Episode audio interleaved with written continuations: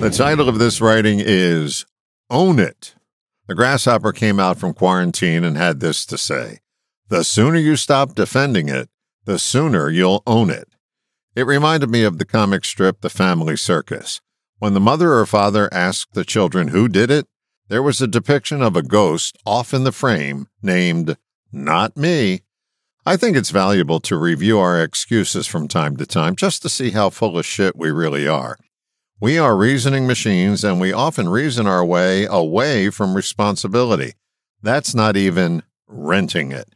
When we own up, we clear away the fog that has been occluding our vision as to what we need to see and go to work on.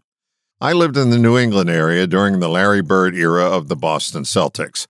One thing I noticed that if Larry had a weak suit, say like going to his left, all off season he would practice going left. The next season, when defensive players would make him go left, he would burn them with a basket. Making excuses is a weak suit. Owning up and going to work makes us more accountable, more believable, and most important, more reliable.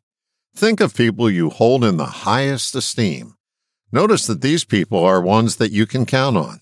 They do what they say they're going to do, and when they don't come through, you won't hear excuses. Quoting the grasshopper again from many years ago, excuses are like bad checks. You can't cash them. It may be time to buy some reliability real estate, and then you'll own it. All the best, John.